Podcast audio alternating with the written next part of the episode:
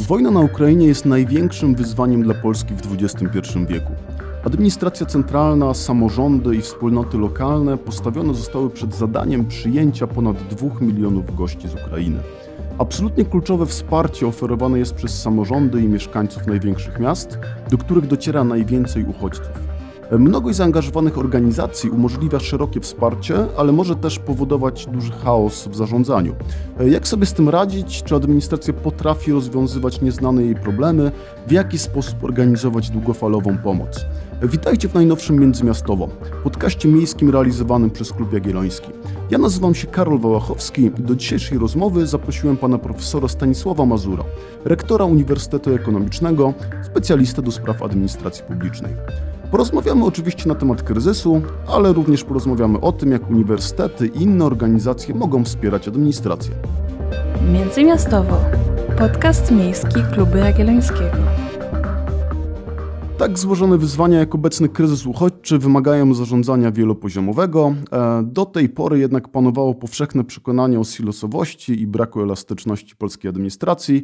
Czy to się obecnie potwierdza, czy jednak ta administracja dowozi te współczesne problemy? Mm, wydaje mi się, że w tym przypadku skala i dramaturgia tych wyzwań są tak znaczące, że administracja próbuje wychodzić z takich standardowych kolejn swojego funkcjonowania i konieczność powoduje, że to, co przez lata się nie udawało, przynajmniej w jakimś wymiarze tej współpracy międzysektorowej, tego wielopoziomowego zarządzania, staje się faktem, bo po prostu nie ma alternatywy dla tej sytuacji.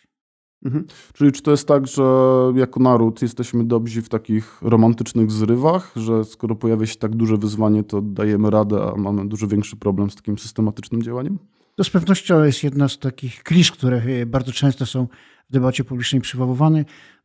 Do pewnego stopnia pewnie tak jest, aczkolwiek zwracam uwagę, że e, to wielkie wyzwanie, to radzenie sobie z konsekwencjami tego kryzysu migracyjnego, w istocie ciągle w dużej mierze spoczywa w tej kolejności na barkach e, obywateli, na barkach samorządów, a dopiero gdzieś na horyzoncie w trzecim rzędzie widziałbym struktury państwa i administracji centralnej, więc innymi słowy jest z pewnością to zryw społeczny, jest to uruchomienie wielkiej energii empatii społecznej. Pytanie, jak na długo jej starczy i fundamentalne pytanie, jak szybko struktury państwa będą w stanie ją podtrzymać, tą empatię i tą wielką społeczną wrażliwość, ale zarazem jak będą w stanie w sposób systematyczny przejmować zadania, które raz jeszcze podkreślę, w tej chwili w bardzo dużej mierze leżą na indywidualnych barkach obywateli. Mhm. E, też mam wrażenie, że obecnie jeszcze trwa ten miodowy miesiąc i ten konflikt polsko-polski standardowy, czy to właśnie pomiędzy głównymi partiami politycznymi, czy władzą centralną a samorządową, e, został chyba zawieszony na pewien okres czasu. E, takim dowodem anegdotycznym mogą być na przykład ciepłe słowa prezydenta Trzaskowskiego do wojewody Radziwiła i odwrotnie, gdzie w normalnych czasach to są politycy chyba ekstremalnie skonfliktowani ze sobą. To czy ten miesiąc miodowy jeszcze chwilę potrwa i co, co jeśli e, ten miesiąc miodowy się skończy i wrócą te, te wszystkie podziały? Z pewnością. Historia nasza ostatnich kilkudziesięciu lat zna przykłady tego e, takiego społecznego porozumienia, kompromisu i deklarowanej woli współpracy. Niestety te przykłady no, prowadziły w istocie do smutnej konstatacji po tym okresie miodowym, tym miesiącu miodowym to mijało. Czy teraz tak się wydarzy? Wydaje mi się, że to nie jest wykluczone, dlatego że w pewnym momencie włączy się też, z jednej strony będzie skala wyzwań, bardzo dużych problemów społecznych, budżetowych. My widzimy, że to już narasta, ale zarazem zacznie włączać się kalkulacja polityczna i sądzę, że elity polityczne, z pewnością te rządzące, które odpowiadają za stan państwa no w pierwszej kolejności, będą stawiać sobie pytanie, czy w istocie rzeczy utrzymywanie tego stanu, pewnego społecznego błogostanu i bardzo silne eksponowanie wątków e, e, migrantów e, nie będzie politycznie nazbyt kosztowne i to może być kres tej wielkiej ogólnonarodowej e, zgody. Jeżeli ona się skończy w ten sposób, który mam nadzieję się nie zdarzy, ale gdyby tak się zdarzyło, no to w sensie państwowości, w sensie jakby kondycji państwa i też pewnej kondycji społecznej, to byłoby bardzo głębokie pęknięcie na lata, za którą będziemy płacić bardzo wysoką cenę. Mhm, no bo też patrząc na tą najbliższą historię, no to na początku COVID-u też mieliśmy do czynienia z paroma może tygodniami, e, też tego miesiąca miodowego, a potem jednak ten konflikt rozgorzał na nowo. Też w tym momencie trudno jest mi sobie wyobrazić te podziały, ale na przykład Marcin Kędzierski w naszym ostatnim podcaście wspominał o tym, że prawdopodobnie to usługi publiczne będą tym polem, który będzie najbardziej polaryzować, e, no bo uchodźcy też będą korzystać z tych usług publicznych, które już teraz, nawet przed konfliktem, E, były na powiedzmy sobie e, dostatecznym poziomie. E, tak teraz, jeśli ten popyt na te usługi się zwiększy, no to to może być bardzo mocno grzane, mówiąc kolokwialnie politycznie. No i zakładam, że nawet to może prowadzić do jakichś tam nastrojów antyuchodźczych i do silnej polaryzacji właśnie politycznej. Absolutnie. Proszę zwrócić uwagę w tej chwili, jeżeli patrzymy na media, które są również bardzo spolaryzowane, to w tej chwili w jednym i drugim już mamy łódzkę polityczną. Widzimy ileś razy zdjęcie z premierem Tuskiem i prezydentem Putiny, ale druga strona też nie pozostaje, tak powiem, neutralna. Więc ten festiwal wzajemnych oskarżeń i wątpliwości y, bardzo szybko się rozpoczął. To jest zły prognostyk. Gdzie będą się rodzić napięcia? No napięcia będą się rodzić w tej przestrzeni, w której będziemy dzielić dobra rzadkie. Szkoły, zdrowie, bezpieczeństwo, praca. To już narasta. Będzie to narastało z tygodnia na tydzień, dlatego że skala tego zjawiska jest tak ogromna, że tutaj nie będzie prostych i bardzo szybko działających recept. Co to będzie dawać? Będzie to tworzyć przestrzeń dla zachowań radykalnych, populistycznych. Politycy muszą się kierować niestety na tym bolej, ale tak działa polityka logiką wyborczą, logiką, logiką cykli wyborczych, a to będzie uruchamiać pewne postawy, które wcale nie muszą być odpowiedzialne i być może część klasy politycznej dojdzie do wniosku, że eskalacja tego konfliktu, mówiąc krótko, granie kartą uchodźczą, jest czymś, co może doprowadzić do władzy albo też pozwolić tą władzę zachować. Sądzę, że to nie jest e, niebezpieczeństwo, e, które, jest, które może się po prostu przydarzyć. To jest na pewno ciekawa obserwacja, no bo patrząc na media ogólnopolskie, teraz trwa chyba taki trochę festiwal, która strona jest bliżej Putina i który z tych dużych przywódców politycznych jest właśnie tym Putinem. No bo z jednej strony mamy Tomasza Lisa, który mówi o tym, że w sumie no to przecież Jarosław Kaczyński mógł się dogadać z Rosjanami na rozbiór Ukrainy i tak dalej, no co, co patrząc na działania rządu e, nie ma jakby totalnie sensu, nie trzyma się kupy, a jednak opozycja, e, część przynajmniej tej opozycji e, próbuje ten temat cały czas grzać. Z drugiej strony mamy drugą stronę, która uważa, że to przecież Tusk miał dobre relacje z Putinem, było x umów, które zawarł z nimi i tak dalej, więc chyba ten miesiąc miodowy już nam się skończył na naszych oczach. Wydaje mi się, że tak e, się po prostu dzieje. I teraz to, co jest pewnym takim fundamentalnym problemem, e, to jest typ konfliktu, który rodzi się na naszych oczach. W każdym społeczeństwie postnowoczesnym mamy różne linie konfliktu, ale to, co powoduje, że społeczeństwo się spaja, a elity polityczne są w stanie osiągnąć minimalny kompromis, to jest coś, co się nazywa konfliktem e, uspólnionym, czyli mamy pewne reguły rozwiązywania konfliktu, mamy pewne pola, na których nie inicjujemy konfliktu i mamy pewne sposoby rozwiązywania konfliktu. Mam wrażenie, że w tym takim politycznym zacietrzewieniu u nas ta reguła nie obowiązuje. Mam wrażenie, że to może prowadzić do bardzo brutalnej walki politycznej, której w istotą rzeczy interes publiczny e, czy problemy, z którymi się stykamy, będą wtórne, będą po prostu narzędziem i wyłącznie instrumentem do tego, do, do gry władzy. Mhm. E, przejdźmy teraz stricte już do Krakowa, e, bo Uniwersytet Ekonomiczny e, silnie angażuje się w pomoc Ukraińcom od samego początku. Uczelnia między innymi zorganizowała 500 płatnych staży, głównie w firmach outsourcingowych. Stworzyła też KCIUK, czyli Centrum Informacji Ukraińskiej. Czy to oznacza, że UEK jest takim krakowskim hubem pomocy? My bardzo szybko doszliśmy do wniosku, że rolą uczelni jest włączanie się w różne i krajowe, i lokalne, miejskie e, problemy, które wymagają wsparcia uniwersytetu. I bardzo szybko zrozumieliśmy, że to, co będzie kluczowe, to to, co się zdarzy po tej fazie pomocy humanitarnej. To znaczy, jak zbudować politykę miejską, miejskie polityki publiczne, które pozwalałyby raz integrować tych przybyszów z Ukrainy, ale zarazem, tak powiem, dawały stabilny i perspektywiczny yy, możliwości rozwoju Krakowa. I podjęliśmy te działania. Te działania pewnie wiele uczelni je podejmowało, albo nieomal wszystkie. Mam wrażenie, były skuteczne, uporządkowane. To były kwestie dotyczące opieki nad naszymi studentami w każdym z wymiarów materialnym, socjalnym, mieszkaniowym. Potem przełożyliśmy to na rodziny naszych studentów, no a potem wyszliśmy szerzej i wiedząc o tych kilku tysiącach studentów z Ukrainy, wpadliśmy na pomysł tych płatnych staży, które dawałyby im szansę dochodu, stabilizowania, ale też takiego czasu na spokojnie namysł, jak oni chcą budować swoją karierę swoje pomysły na życie. I to zadziałało.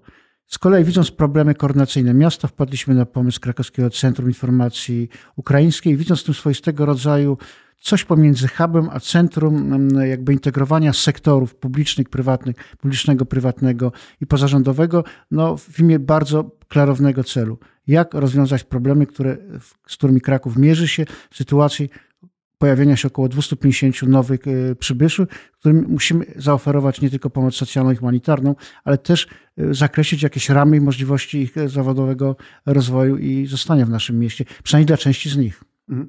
A dlaczego uczelnia przyjmuje takie zadania? No bo jak ja myślę o takiej klasycznej e, funkcjach uczelni, no to przede wszystkim są te funkcje związane z tworzeniem nauki, edukacją i tak dalej.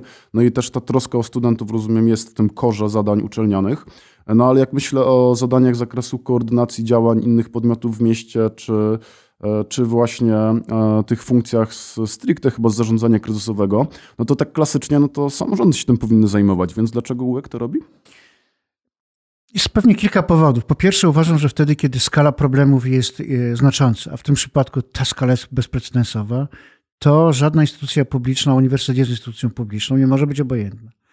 E, dwa, u nas na uczelni jest bardzo silnie rozwijany ośrodek właśnie badań nad politykami publicznymi, nad zarządzaniem publicznym, czyli tą domeną wiedzy, w której generuje się rozwiązania dla prowadzenia mądrych, racjonalnych polityk publicznych. I wreszcie trzecia, bardzo istotna przesłanka. Uniwersytet jest swoistego rodzaju neutralną przestrzenią, w której relatywnie łatwo jest rozmawiać władzy, z biznesem i organizacjami pozarządowymi, bo uniwersytet nie jest graczem w tej grze. Uniwersytet oferuje pewną przestrzeń i warunki do rozmowy i z tego punktu widzenia stworzyli, tworzymy te, te, tego typu właśnie pole do, do, do, rozmawiania i uzgadniania. I to spotkało się z aprobatą władz pana prezydenta Majchrowskiego i jego współpracowników, ale też organizacji biznesu i organizacji pozarządowych, więc traktujemy naszą rolę nie jako alternatywną, nie jako substytucyjną, tylko jako komplementarną.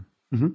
No bo też chyba mm, właśnie miejsce uczelni jest o tyle mm, dobre, że w zasadzie nie bierze udziału w tych bieżących, e, bieżących konfliktach politycznych, więc tutaj nie ma takiego zagrożenia, że nie będę, że jakiś podmiot nie będzie chciał brać udziału w pomocy, no bo nie lubi na przykład prezydenta, czy tam wojewody, czy tam kogoś innego, tylko Tutaj rozumiem, że e, ta, e, ta, tutaj ta rola uniwersytetu jest bardzo wygodna.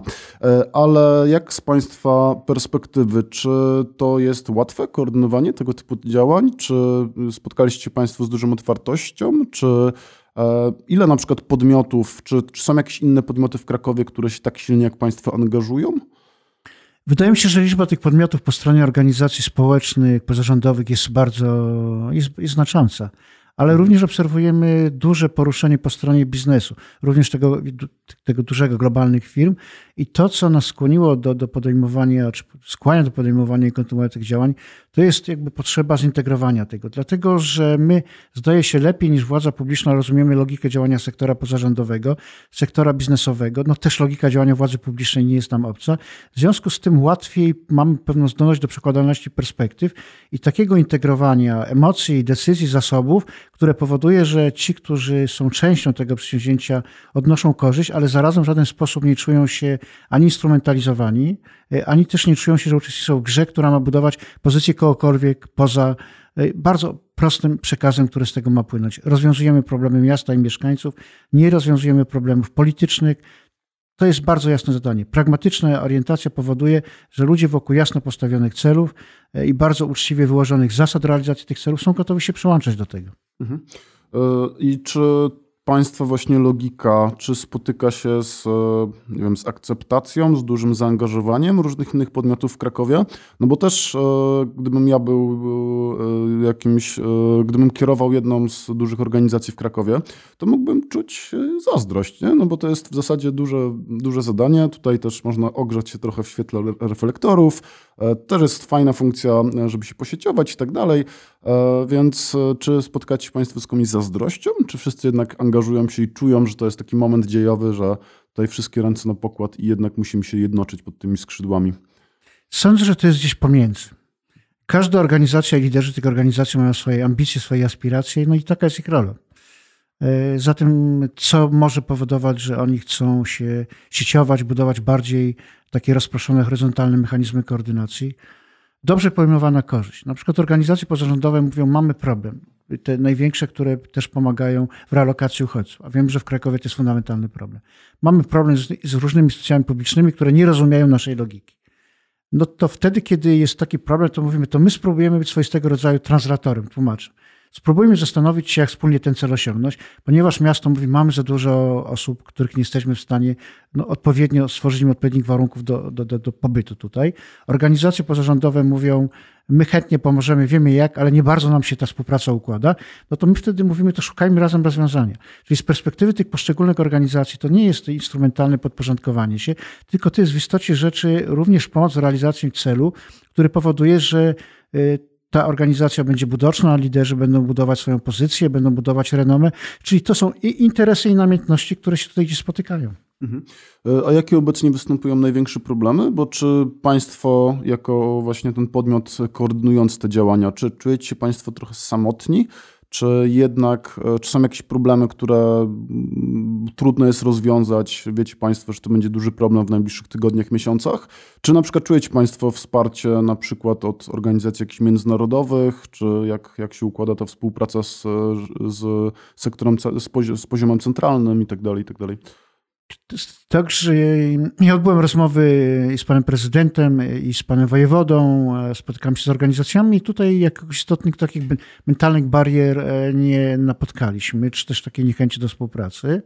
E, to, co w tej chwili jest bardzo silnym problemem w Krakowie, to jest problem zbudowania swoistego rodzaju mapy, nazwijmy pewnej morfologii e, tej, tej, tej nowej grupy mieszkańców Krakowa. No jak długo tutaj pozostających tego nie wiemy, ponieważ to utrudnia racjonalne planowanie czegokolwiek. Więc w tej chwili szukamy takiego sposobu, żeby przy tej dużej fluktuacji zbudować pewną mapę tych osób. Kim oni są, jakie mają wykształcenie, jakie mają zamiary. Po tego potrzebujemy dla polityki publicznej, tego dla polityki społecznej, dla rynku pracy, dla polityki edukacyjnej i to jest jedno z fundamentalnych wyzwań. Drugie fundamentalne wyzwanie to są programy w tej chwili pracujemy nad dwoma dużymi aplik systemami komputerowymi dotyczącymi zarządzania. Z jednej strony zasobami magazynowymi miasta Krakowa adresowanymi dla uchodźców, a z drugiej strony zbudowanie takiej pewnej bazy, która te osoby mm, ujmowałaby w sposób rejestracyjny, czyli mamy, upraszczając rekord, w którym mamy osobę uchodźcę, w którym wszystkie możliwe funkcjonalności są przypisane z zakresu polityki społecznej, rynku pracy, edukacji, po to, żeby wiedzieć, jakie oferty kierować do niego, żeby wiedzieć, jak on na to reaguje, po to, żeby móc po prostu prowadzić jakąś aktywną politykę w tej, w tej materii. I to są te rzeczy, z którymi teraz, nad którymi teraz bardzo mocno pracujemy. I ostatni element, bo to jest szalenie ważna kwestia, o której pan redaktor wspomniał. Bardzo dużo organizacji międzynarodowych jest zainteresowanych loka- e, e, budowaniem swoich oddziałów tutaj w Krakowie. Głównie amerykańskie, ale nie tylko. I to są dwa zasadnicze powody, bo rozmawiamy z tymi ludźmi i to są głównie agencje rządowe amerykańskie. Pierwsza to jest taka, że oni chcą autentycznie pomóc. I przekaz, który płynie od administracji Bidena jest macie to robić. A drugi jest taki, że dla nich to jest wielki eksperyment. Oni tego nie doświadczyli. Zobaczyć, jak w mieście, które ma niecały milion obywateli można mieć 250 tysięcy przybyszy i patrzenie, co się zdarzy, jak to zaprojektować. Więc pewien walor uczenia powoduje, że te organizacje traktują Kraków jako szalenie interesujące miejsce. Mhm. E, no właśnie, i teraz dochodzimy do momentu, w którym chyba tak krótkoterminowe problemy pod tytułem przyjęcie osób i zapewnienie im bardzo podstawowych e, funkcji e, elementarnych do życia, już chyba jesteśmy już powoli za tym etapem. Teraz chyba powoli przechodzimy do tego etapu pod tytułem co dalej, jaka powinna być ta strategia średniookresowa? I jak pan myśli, jakie powinny być nasze kolejne działania? Jakie powinny być działania ze strony partii, państwa?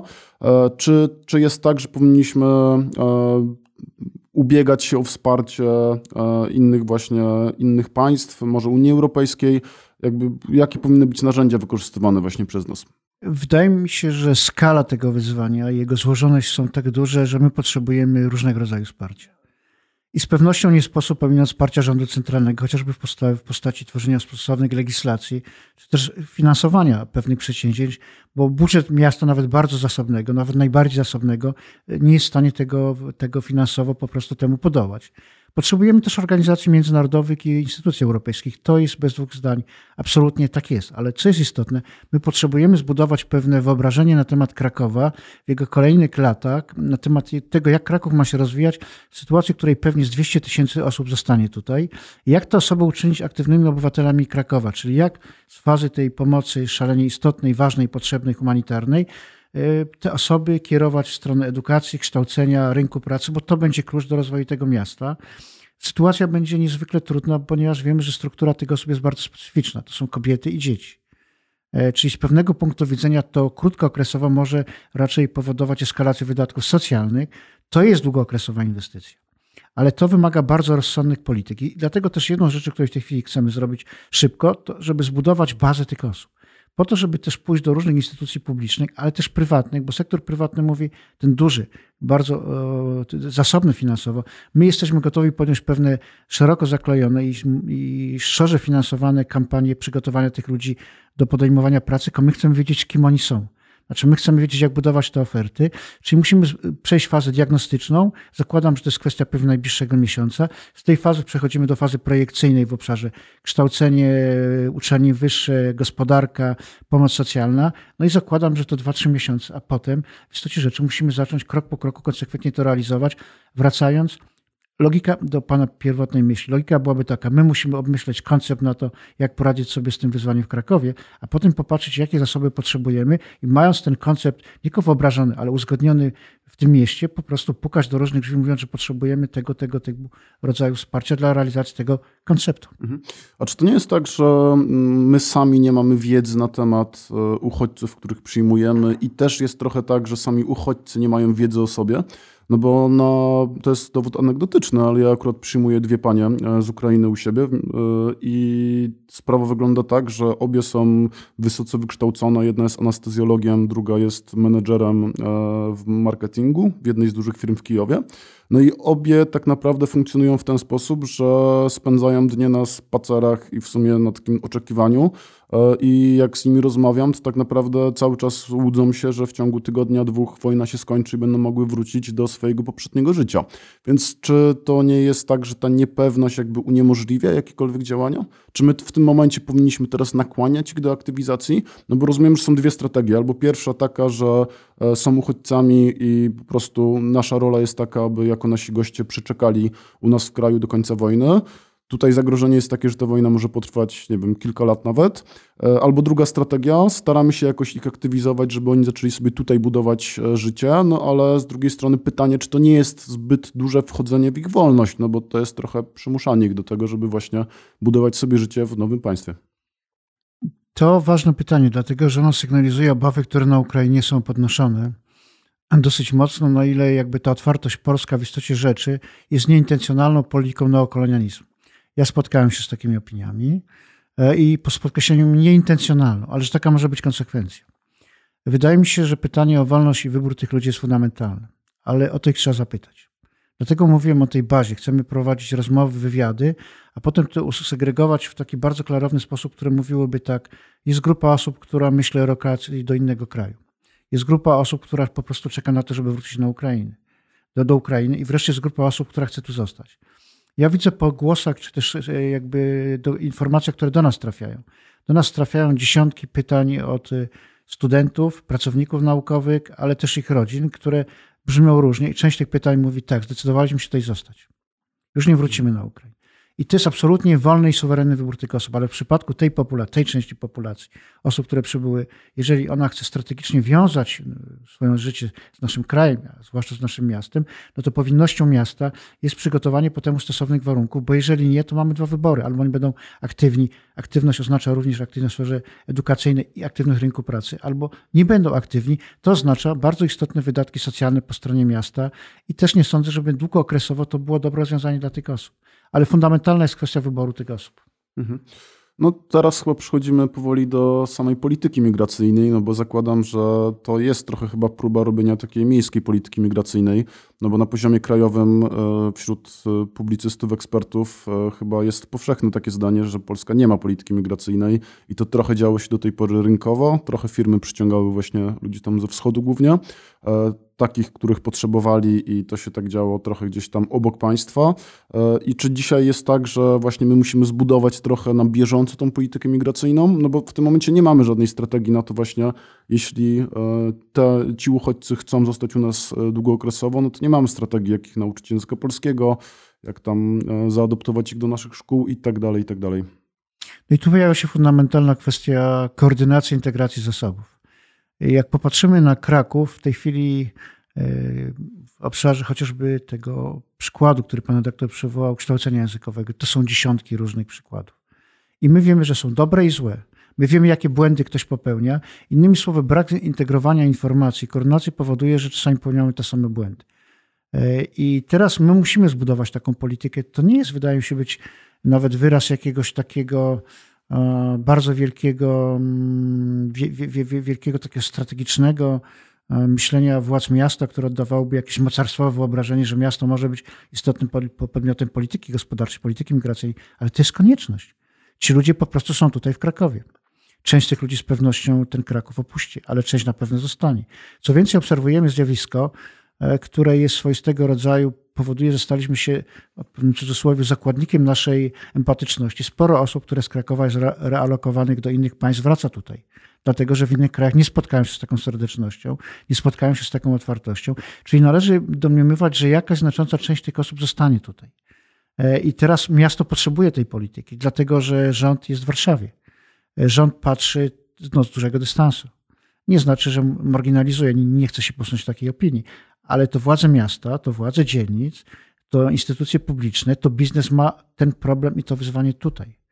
I władze centralne tego problemu nie zadresują i nie rozwiążą, mogą pomóc, ale one tego pomysłu nie wykreują. Zatem to nie jest kwestia tylko, powiedziałbym, ambicji, ale to jest kwestia absolutnej konieczności w imię interesu i myślenia o długookresowym rozwoju tego miasta. Mhm. E, taki kolejny dylemat, który się też pojawia przy tym kryzysie uchodźczym, to jest kwestia właśnie relokacji wewnątrz e, naszego państwa. E, no bo uchodźcy głównie trafiają do dużych miast, pewnie z powodów, nie wiem, transportowych, pewnie z powodów większych szans e, na rynku pracy itd., tak itd. Tak e, do tych większych miast, w których już przed kryzysem uchodźczym już brakowało mieszkań, już te ceny były bardzo wysokie. Doskonale wiem, że w Polsce tam brakuje 3-4 miliony mieszkań, żebyśmy mogli godnie jako państwo wszyscy funkcjonować, więc ten kryzys uchodźczy te wszystkie problemy pogłębia. Z drugiej strony w mniejszych ośrodkach mamy do czynienia z jakąś dużo większą liczbą pustostanów, e, tam jest ta przestrzeń do życia. Z drugiej strony są e, dużo mniejsze szanse e, związane z rynkiem pracy. Jak ten dylemat, czy ten dylemat jest w ogóle do rozwiązania? Czy powinniśmy tworzyć jakieś bodźce do tego, aby właśnie relokować, jakoś tam rozpraszać tych uchodźców?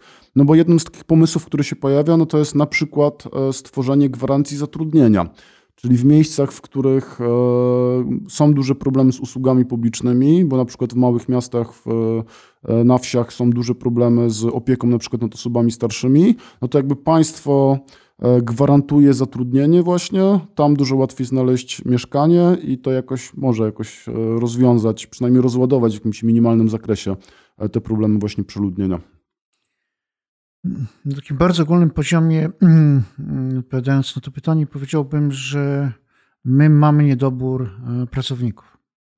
I to jest ewidentnie. Oczywiście pytanie fundamentalne jest takie, czy ten niedobór e, jest zgodny z profilem tych osób, profilem zawodowym osób, które tu przychodzą. I z pewnością on nie jest w jakimś bardzo wysokim stopniu zgodnym. Pewnie jakaś zgodność istnieje. Teraz fundamentalne pytanie, czy jakby fundamentalne są dwie kwestie jak spowodować, żeby profil tych osób, które zawodowo chcą być aktywne w Polsce, e, adaptować, czy też profil, e, modelować względem potrzeb, które mamy. I to wymaga dużych, bardzo istotnych programów, nie tylko rządowych, ale z udziałem biznesu, które pomagałoby nabywaniu pewnego, pewnego typu nowych kwalifikacji. Drugi istotny problem to jest motywacja, która by miała prowadzić do tego, że ci potencjalni uchodźcy, uchodźcy, którzy potencjalnie chcieliby się realokować do tych mniejszych miejscowości, mieliby jakiś system zachęt. Bo bardzo ważne jest dla mnie to, o czym wcześniej pan rektor powiedział, że to musiała być alokacja, która jest wyborem tej osoby, ale siła, tak powiem, e, oferty czy instrumentów do tego skłaniają jest na tyle znacząca, że warto to podjąć. Ja spotykałem się z osobami z Ukrainy, no bo też tak jak każdy z nas w różnych formie jako te, te osoby staram się wspierać. I to myślenie, o którym teraz mówię, się pojawiło. Rozmawiałem z dwoma młodymi, z dwoma młodymi matkami, które mieszkały przez jakiś czas u mnie, które uznały, że lepszym miejscem niż Kraków jest Limanowa. Pomimo tego, że prowadziły w dużym mieście salony kosmetyczne. Po dwóch tygodniach pobytu w Krakowie uznały, że to nie jest miejsce, kiedy kolejny salon przeżyje. Ale z jakichś powodów miały znajomych, uznały, że Limanowa jest takim miejscem.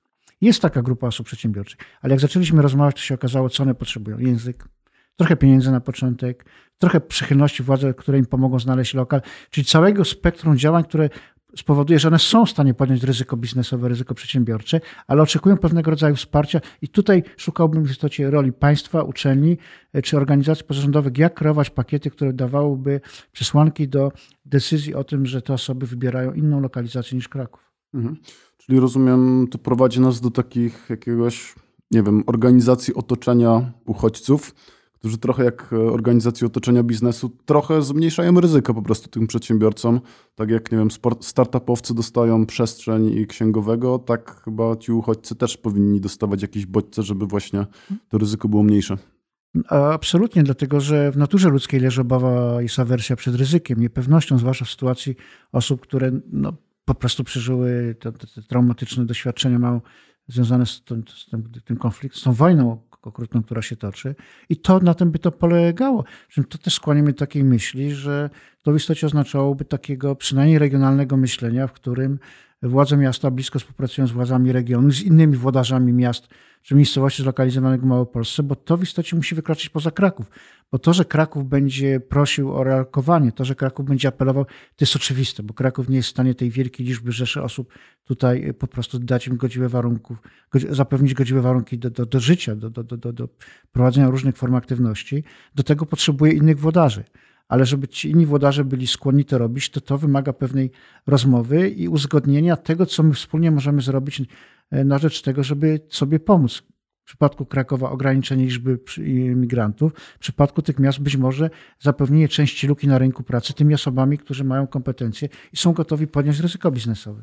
Dziękuję za rozmowę. Zachęcam do subskrypcji Międzymiastowo na ulubionych platformach podcastowych. Do usłyszenia za tydzień. Międzymiastowo. Podcast miejski Kluby Jagiellońskiego. W dzisiejszym odcinku to już wszystko. Produkcja tego odcinka została sfinansowana ze środków otrzymanych w ramach Programu Rozwoju Organizacji Obywatelskich na lata 2018-2030, których operatorem jest Narodowy Instytut Wolności Centrum Rozwoju Społeczeństwa Obywatelskiego. Pozyskany grant pozwala nam rozwijać nie tylko nasz podcast, ale i inne działania w tematyce miejskiej na portalu klubjagielloński.pl.